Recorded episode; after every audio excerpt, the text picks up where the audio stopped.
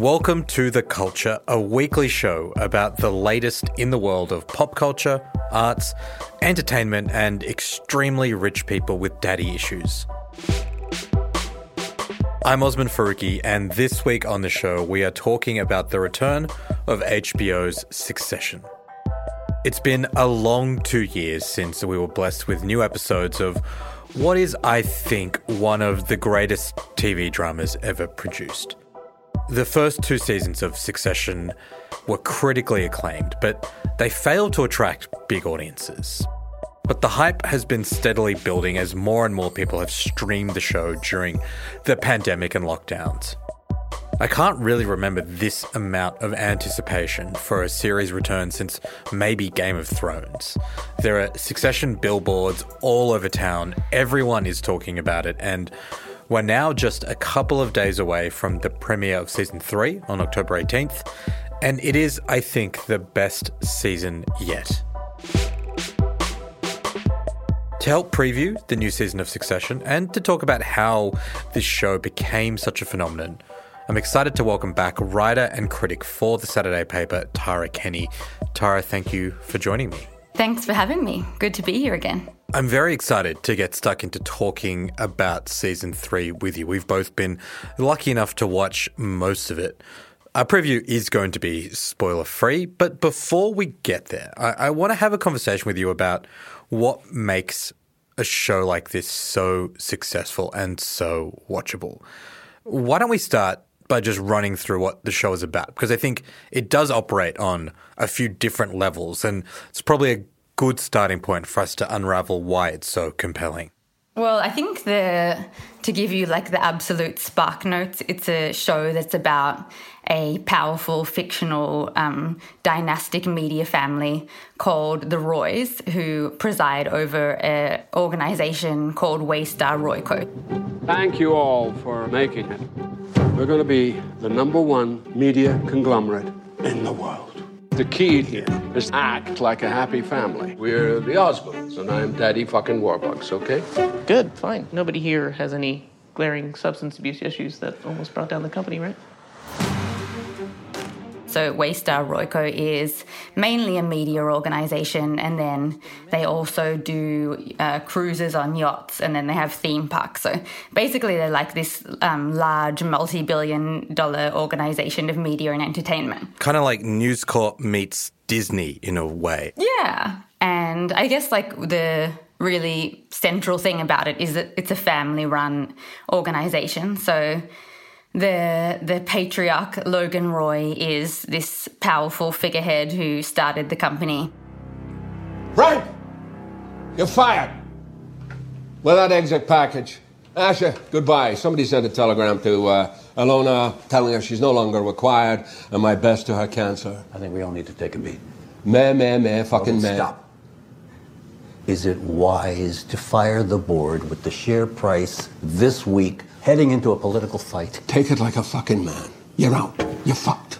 You tried to kill me, but you failed, and you're dead. Now, fuck off.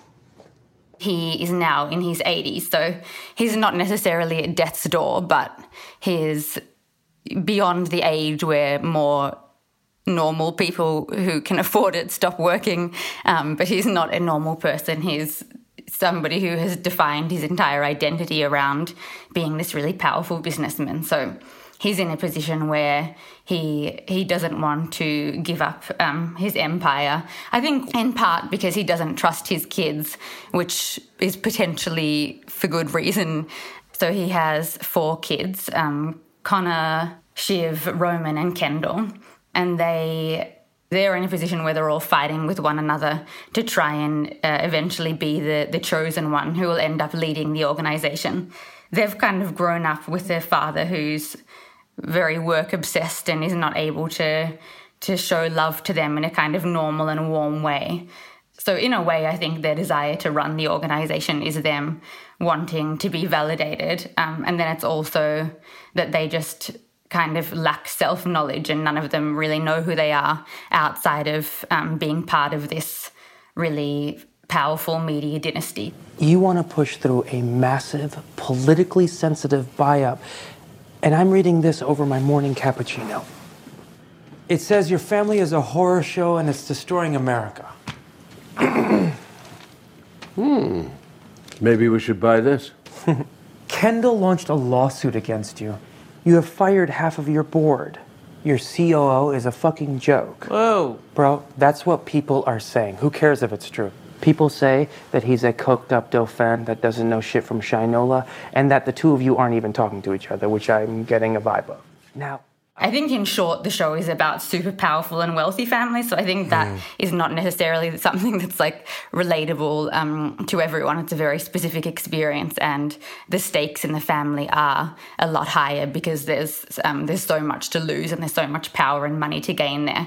Um, but I think the other side of it is it is just about families and family relationships in general and all the emotions that are tied up there, all the resentment and expectations and um, jealousy and resentment that are part of family dynamics. It's my work, Dad. You of all people don't understand Work? that. It's rebellion. Sabotage. Oh, yeah, of course, because it's all about you. Yeah, not that I might be in agreement with his points about the purchases or just maybe his whole philosophy. Philosophy. This is nothing but a, a miserable, deliberate attempt to undermine my whole business strategy. You don't have a business strategy, Dad. Your whole business model is uh, is based on seducing presidents. You're a really high class hooker. No offense. Hey, Fuck off.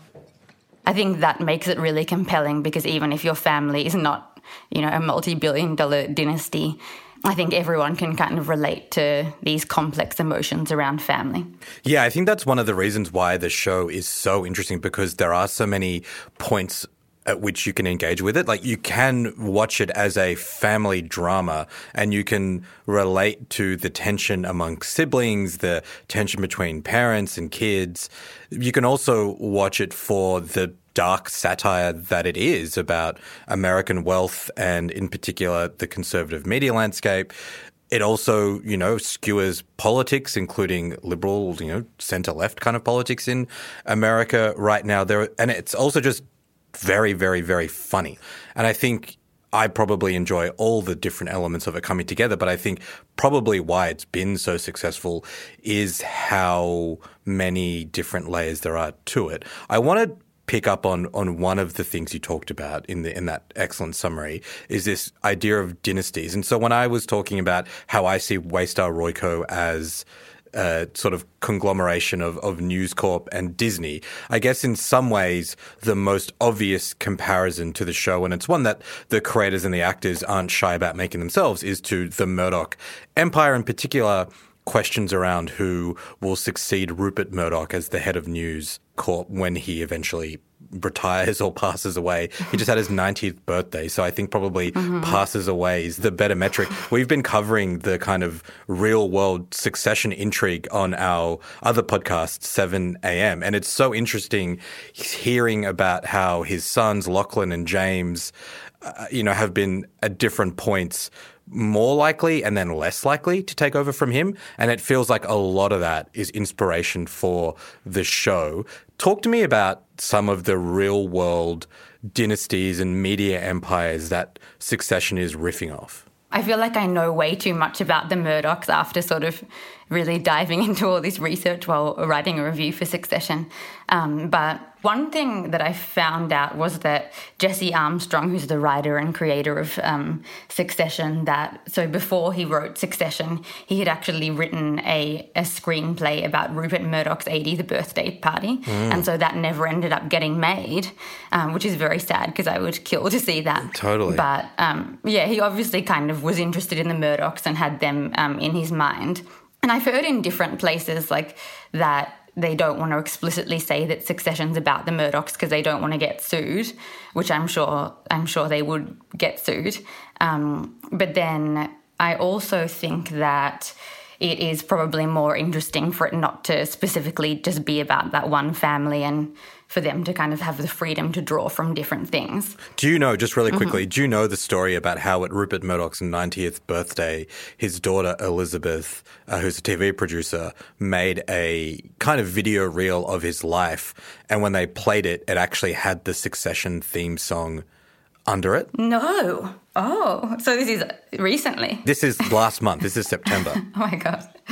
I didn't know that, but I have heard Elizabeth say before that she really likes the show, even though it's hard to watch. And then um, James said he like has never watched the show, which I find hard to believe. But there's um, no way they haven't watched it. They are all watching it for sure. Yeah, I think there's there's a lot of there's so many so much crossover between the Murdochs um, and the Roys, and yeah, as you mentioned, Lachlan and James, and also Elizabeth to an extent, but I think she was sort of left out of it a bit because of her gender. Mm. Um, similarly to Shiv um, mm, being mm. overlooked. Yeah, and you were saying that it's the, the Murdochs are clearly a big part of it, but they're not the only part and the sort of flexibility that that gives the show's creators to talk about some of the other families and dynasties. Tell me about some of them. Yeah, so another one that's really scandalous and quite fun is um, Robert Maxwell. So he is a British media mogul.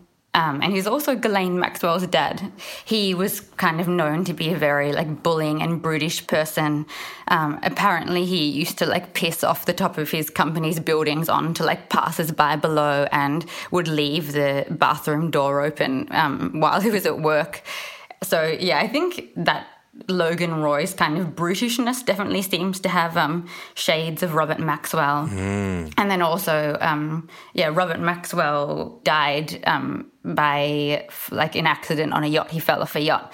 Um, and th- there was a big scandal afterwards because it was um, found out that he had been like embezzling hundreds of millions of dollars from his employees' pension funds, and then his two sons um, sort of had to publicly take the hit and they, they went to trial, but they weren't found guilty in the end. But there's also speculation that it was um, actually suicide. So, yeah, there's, there's a lot of wild media dynasties and dynasties in general. Hmm. I want to ask you about why you think the show has become such a phenomenon. And on one level, it seems kind of obvious because it's a really excellent show. I think the the writing is so sharp. Jesse Armstrong, who is the showrunner for this show, he previously uh, wrote for Peep Show, and people say that you know how did he go from you know such an irreverent British comedy to something as sharp and biting as Succession. But his career is super interesting. He also wrote for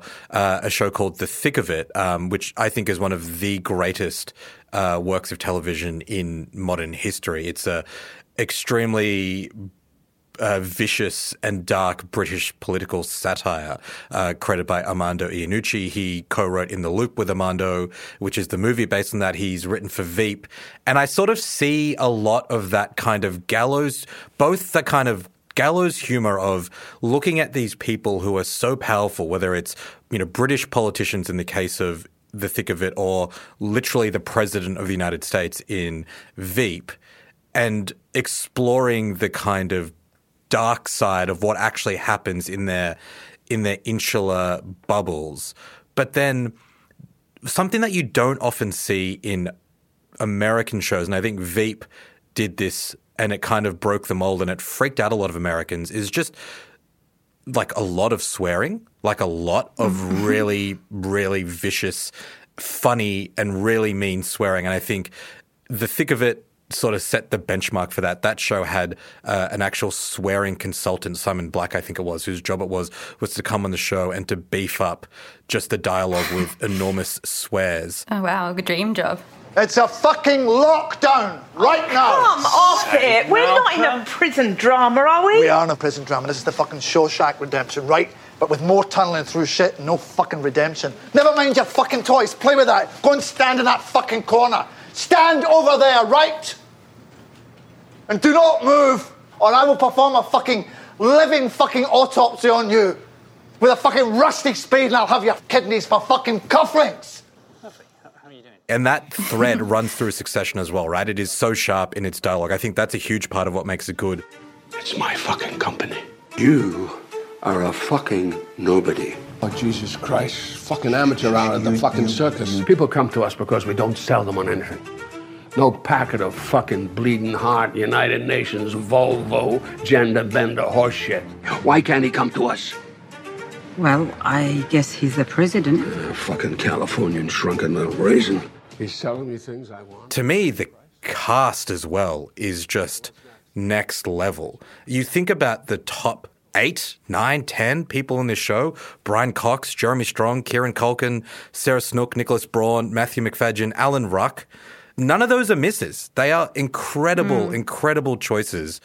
And then when you have that kind of writing, you have that kind of cast, and you have a script and a story that is contemporary as well. Like it's about this family, it's about wealth, but it's also about America and the world right now and the kind of you have a show that also feels contemporary because it's about the way of the world now. Like you have more so in season one and season two, episodes that talk about contemporary political issues, the rise of the far right, the power that conservative media has.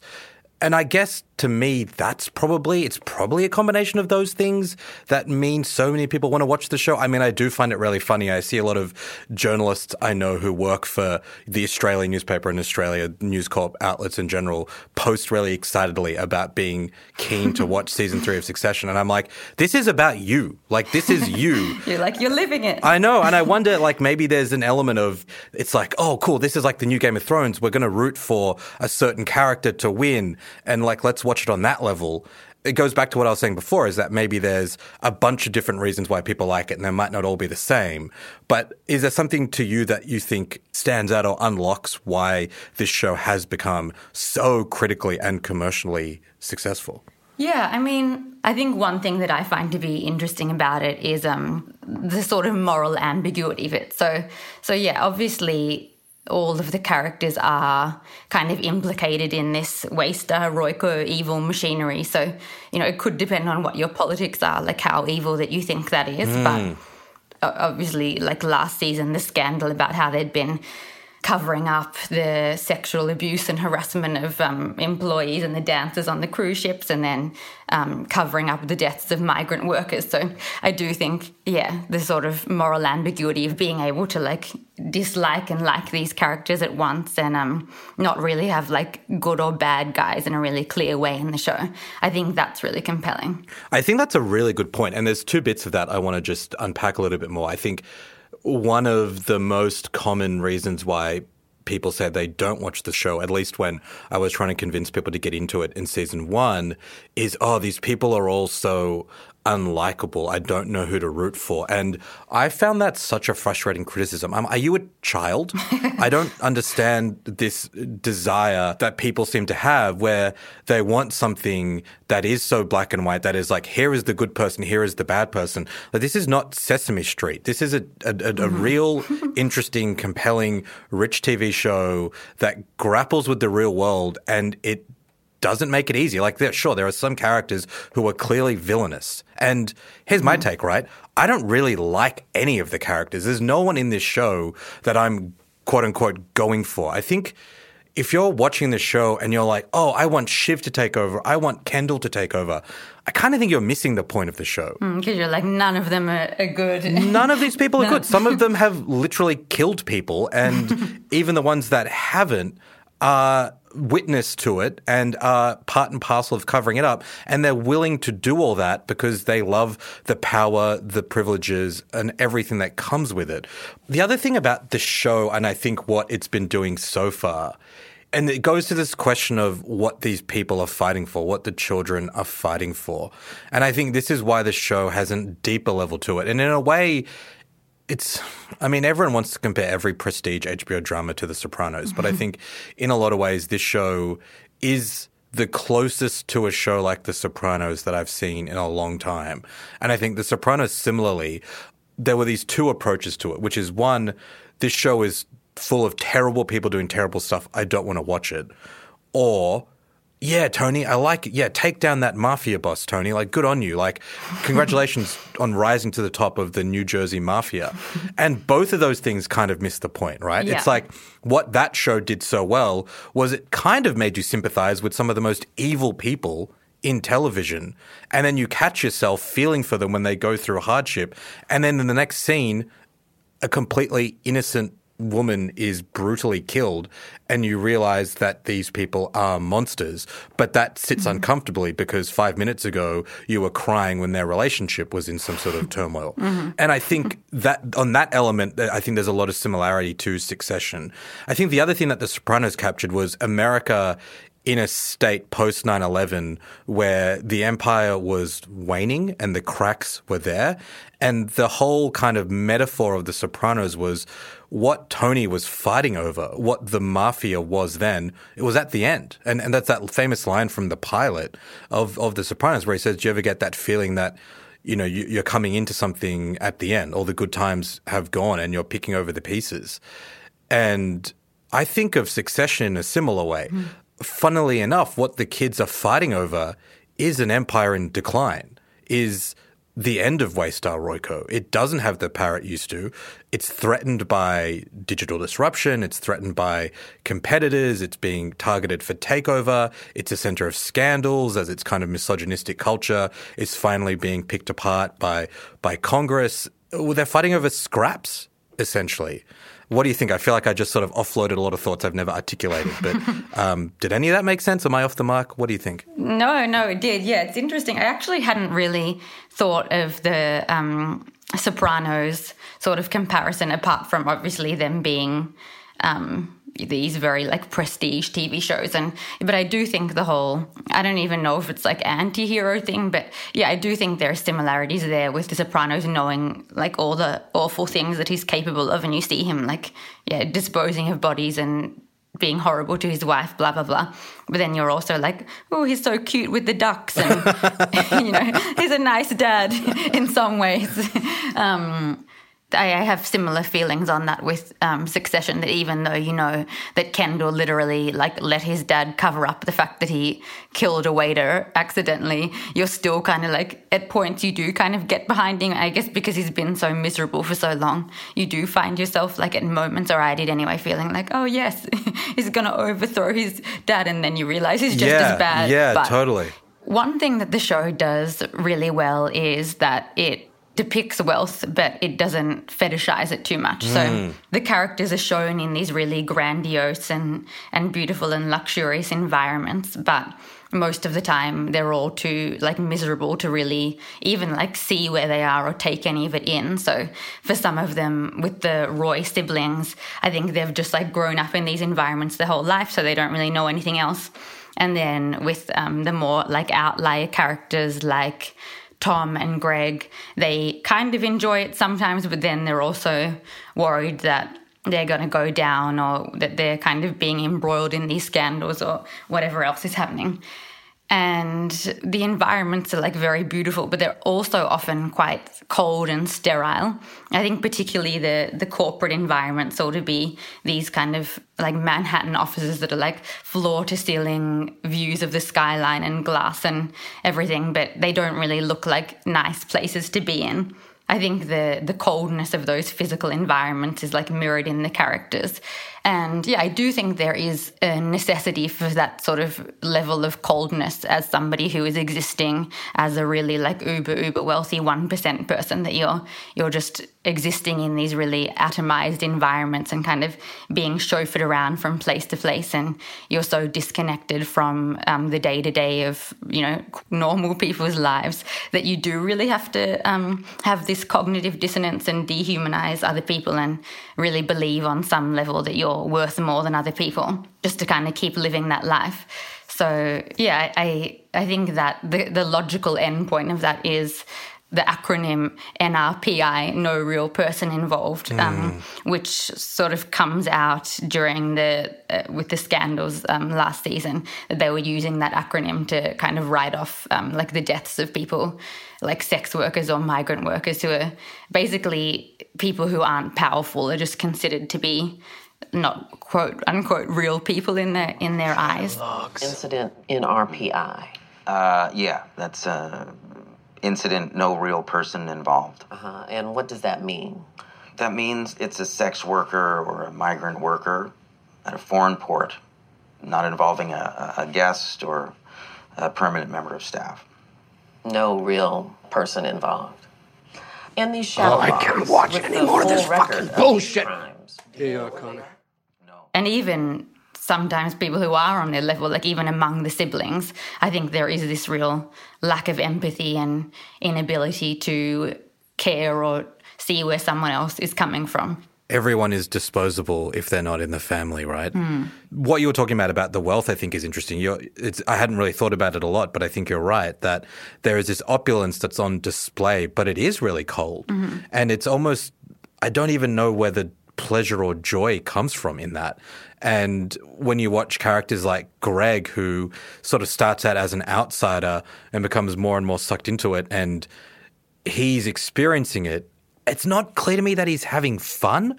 And yeah, they really don't show the money side of things as something that is enjoyable. Yeah, I mean, I found myself kind of feeling a little bit sorry for people who are born into families like this while watching the show. Maybe like more James Murdoch, not not feeling sorry for Lachlan, but yeah, you know, you, you do sort of feel, yeah, if there is like such a, a lack of love or all of these kind of inherited guilt, and yeah, it does seem like it's really not worth it. After the break, we're going to talk about what to expect from the new season of Succession.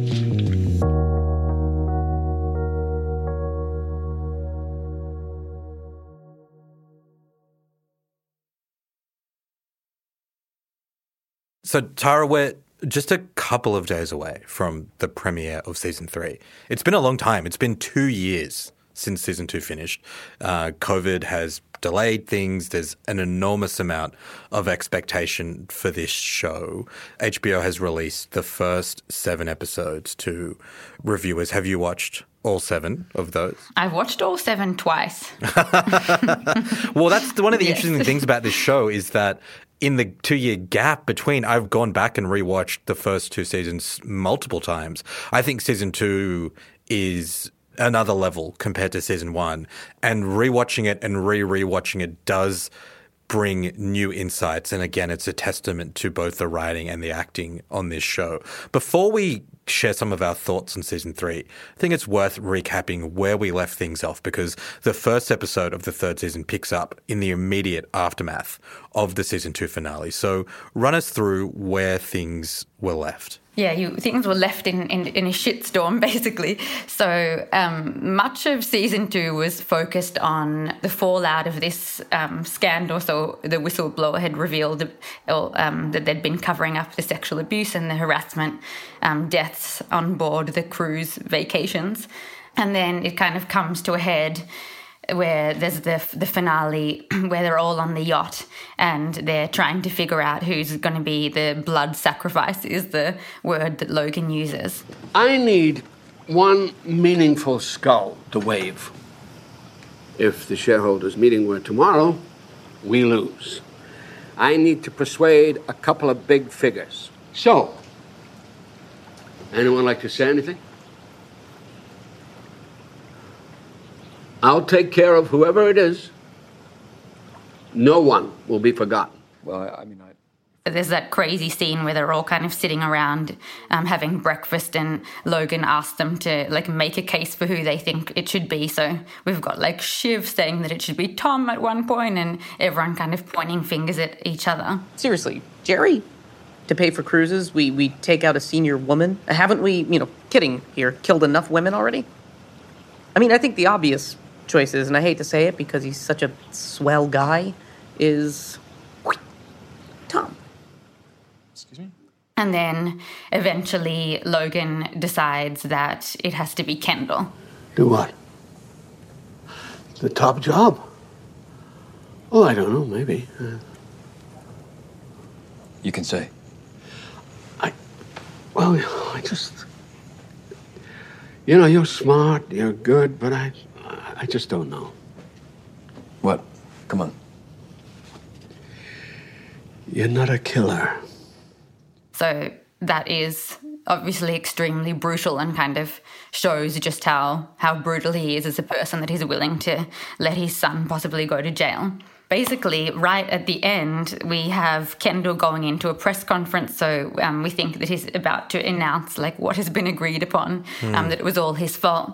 But then he turns on his dad at the final moment and he deems Logan unfit to lead and says, you know, it was him. Basically, he oversaw all of this. He knew about everything that was happening. And his reign ends today. I have with me today copies of records that show his personal sign off. How much those of us who executed his wishes bear responsibility is for another day. But I think this is the day his reign ends. So yeah, it was quite a mic drop to leave us on and make us wait two years. Yeah, and I think the best thing about that ending was that the last shot is of Logan as his mouth kind of twitches into just the smallest hint of a smile. and it's like he's, you said this at the start of this conversation that he doesn't really trust his kids. I think part of what is causing all this drama and tension is that he doesn't think any of his children are good enough to do what he does. Mhm. And then ironically, he sees that in Kendall as Kendall makes the move to have a go at him. And it sort of suggests that there's an element of respect there, even though Kendall has just kicked up the biggest shitstorm that the family's yet to face. yeah, he's like, that's my boy. Yeah, totally, totally. and which is insight into how fucked up this family is. And we've seen the posters that have been released from the marketing team at HBO, which keep showing different members of the family on different sides of this mm-hmm. line. So these questions of who's going to align themselves with who, are the kids going to join Kendall and taking down Logan? That's a constant question throughout the third season. I found the first episode of the third season one of the most breathtaking hours of television I've ever watched. I think it is so funny. It is so sharp. It is relentless. Like I've watched that episode three times, and every time I Mhm. pick up on something else, and I'm still my breath is still taken away by it, and it doesn't feel like one hour of television. It feels like the amount of stuff that happened.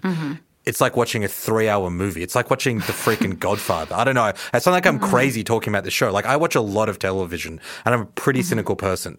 But I think in this third season of this show, they have elevated what Succession is about to another level. It's like they spent the first two seasons introducing us to these characters, setting the chessboard up, and in the third season, it is all just unleashed. And everyone's motivations make sense. Everyone's you know, pulling on threads that have been laid there for the past two seasons. It's a roller coaster. I can't get enough. Like, what, what's your reaction to it? I mean, I kind of knew it was going to be really good because I do have a lot of faith in the writers of the show. Um, but yeah, I agree. It's it, it feels so tight and and actualized, and yeah, I was also reeling after watching the first episode and just like, hell yeah, they did it. they pulled this off. you know, it continues the the dynamics and the relationships that, that we've and the kind of alliances forming that um, were in the first two seasons. But I think one thing that's exciting to see where it's heading is um, obviously the what's going to happen between Kendall and Logan. So Mm. for me, I feel like they've always been like the emotional center of the show. Kendall has been like trying to kind of distance himself from his father and overthrow his father. But his plans keep getting thwarted. So you know there was the vote of no confidence in the in the first season, and then that fell apart, or then the hostile takeover. But um, you know, with the the death of the waiter, then he's kind of back like under his dad's thumb. Um, but this obviously it's still it, it is unclear like what's going to happen, and that's kind of what the whole season is about. Um, but it does feel like this this like turning point. Um, and I guess because it's become so public and there's kind of no there's a, yeah it feels like there's not really going back after the press conference that now it's like out in the public and he's said what he said so it is like oh is Kendall going to finally become his own person and yeah I guess because you have seen him just in such distress in the past Mm. season and such a shell of a human um you do yeah in a way it's like okay is he going to become a killer quote unquote Mm. um, not in the literal sense of the word and like have what it takes um, or i guess even outside of like whether he ends up leading waystar royco just is he going to kind of be someone who makes himself in the image of his dad and end up being this um, sort of tyrannical person? Because there are like hints of when things don't go his way that he can be quite like violently angry at people um, and also he's quite absent with his own children so it is like in some ways he's quite similar to logan um, but then he does seem to like have a bit more humanity question mark maybe in some ways so yeah i think it is this question of like who will kendall become that is really fascinating to me Yeah, I know. I'm probably sounding like the most film bro person ever, first referencing The Sopranos, now referencing The Godfather. but I do see, and I mean, all of these texts are sort of. They're timeless, right? Like King Lear, Yeah. Macbeth, like these are very Shakespearean uh, themes. And I think you're spot on that Kendall has been positioned by the show as the kind of anti Logan. But as time goes on, I think particularly in season three, and Jeremy Strong, who plays him, his performance is extraordinary. The it's not clear in which ways he's actually different to Logan. Like he wants to take him down, he wants to run the company. But you're right, the, the way that he, his kids and his family make a comeback in this season. I think in season Mm. two they were almost entirely absent. We didn't really get a sense of his family life, but now they're back, and they're back in a way to show how bad he is as a father. And so you're seeing those patterns develop, and you're starting to realize that if Kendall does end up running this company, what exactly will he be doing differently? And his the the thing that he's kind of staking his reputation on this idea of the the family treating women and migrant workers in particular really badly. How much does he really care about that? Like, how much are his moves to sort of rebuild the image of Waystar Royco as a kind of more quote unquote woke company genuine versus just a political tactic? Do you have thoughts on that? Yeah, I mean, I think with with all of the siblings, really, I, I, I think it really is just because they're they're younger than their dad and they're from another generation. I think the difference more is that they're able to recognize when something is going to be received by the public as being really messed up. So while Logan might just be like, you know, tell them to fuck off, or who cares about the fact that we were telling, you Fuck know, off. shutting up these little girls or whatever. Um, whereas as Kendall was going to say, oh no, this is really bad, and at least recognize that he at least has to like perform caring. Hmm. But yeah, I, I think all of them, it does kind of seem like it's, it's not necessarily that they're actually that different to their dad or um, actually care that much like more about changing the company. I think they're just a bit more savvy and kind of able to like realize what they would have to do to like preserve the company despite all the bad stuff that it's done. But um yeah, they're still incredibly self-serving and I think the show is just generally quite cynical about corporate wokeness and yeah, the capacity for companies to I guess really police themselves or really kind of want to bring about internal change if it's running counter to their their economic interests. Yeah, that's a really good way of putting it. I think if I have one quibble with this season, and it's a really minor quibble because the show is really, really, really good. But as we've been saying, season three, all the stuff that was happening in the shadows, the kind of behind the scenes subtle manipulation over who's going to take over the company, all of that's out into the open now. And so, so much of the show is just about these power plays. It's about each side building up their respective armies with lawyers and, and PR people and fighting this fight. And so, it's very much focused on the mechanics of the family dynamic. It's focused on the mechanics of the company, shareholder votes, all these kinds of things. And I think one thing that's missing, at least from the first half of season three, is a reminder of like what this company is and the power that it wields and the role that it plays in the kind of social political landscape. I think in season two, we had that episode Safe Room, which is one of my favorites, where you have the shooter going into ATN, which is the sort of, you know, stand in for Fox News, and this super bleak but funny interaction between Tom and one of the anchors over whether he's a Nazi or not. Okay, so th- this is embarrassing, but um, just for the record and just so we have it, um, you are not and have never been a member of the Nazi Party of the United States, have you? Come on, Tom, are you serious? Nope. Thank you. Sorry to have to even ask. Okay, uh, and this other one that came up just to fend this off. Have you ever read Mein Kampf? And it's mm-hmm, funny, but mm-hmm. it's also like, yeah, no, no, Fox News has Nazis. Like, this is a thing that this company mm. does is that they are promoting and mainstreaming white supremacist views in order to make money. And you kind of miss a little bit of that, I think. I think there's one episode, I think it's episode six, where you start to see that again when the uh, eight, the, the the company Waystar Royco is trying to pick who a future presidential candidate might be. And it's like I said, it's a minor quibble because it's not as though I'm like, this show's bad for not doing that. But I think it would elevate the show to remind you that there is a real world element to this as well. And in many ways, more so than ever, even more so than in season one, season two, the damage being wreaked by these kinds of organizations is significant. And we are now grappling with it. And you can sort of forget when you're just watching these kids fight that there's actually an enormous amount at stake here for the Mm. future of the planet, really. Yeah, I think um, what it sort of does show more this season is like the relationship between media and politics. And I think just because you know how much Logan Roy is somebody who can kind of like switch his allegiances so fast, so like personal allegiances and political. He's, he's somebody who doesn't really like stand for anything apart from building his empire. So I think in that way it does show like the danger of having people like that having this outsized influence on public life and politics when they're they don't really like give a fuck about people.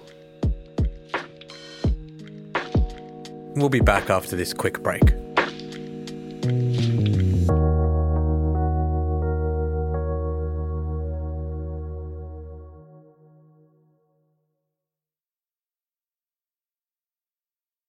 Tara, to round off the convo, I mean, I could talk to you for another three to four hours, and maybe we'll have to do something when the finale drops and, and do another revisit. But one of my favorite things about the show, aside from the kind of main cast and the family, are all the characters around them. And I don't even want to call them secondary characters because it's a real ensemble and they all play extraordinary roles and they all do such a fantastic job. But I wanted to shout out some of the folk around the Roy family. I wanted to ask you who you thought were some of the MVPs of the show. My my number one guy, and this this is a weird pick, is Karl, the CFO. Mhm. I don't know why I love him so much. He's just so funny and weird and like both him and Frank, they're just these So guys that have been there for a long time. They get treated like absolute shit by Logan. I don't even really know what their end game here is. Every time there's a conversation about who could be the CEO, they sort of put their hands up and Logan just tells them to go fuck themselves immediately. In um in in the first episode of season three, there's this really funny B plot where Karl is just really hungry and wants a sandwich and it just keeps So popping up again and again. And I think it's that kind of almost that light and shade that the show does that really makes it magic. But um, yeah, are there any other characters like that that you think are, are really well done? Yeah, I mean, definitely, I'm a.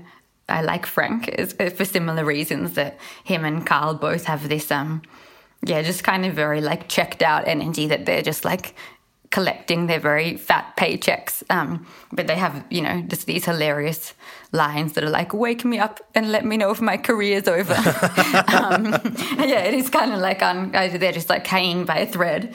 Um, and then I'm definitely Greg Hive. Yeah, nice. I couldn't. Yeah, I, I mean- I mean, I didn't mention Greg because I feel like it's just obvious. But yeah, tell me about Greg. Walk, walk us through why we all love Greg. Well, I think there's the outsider kind of angle. Like in the beginning, at least you're like, oh, this is kind of maybe how you would like feel or behave if you found yourself like around people like this. That he hasn't really grown up in that world and he's like very dithering and awkward and fearful. This is uh, Craig, by the way.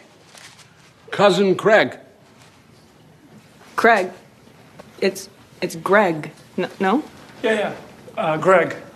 Um, people sometimes like mistakenly call me Craig too, so I'll, I'll answer to both. Yeah, he's also he does have ambitions and he He's making moves like the end of season two. Yeah, he's making moves. We see him there. He's up to stuff. Yeah. Yeah, yeah, he definitely does have good instincts, I think, and he is like self actualizing.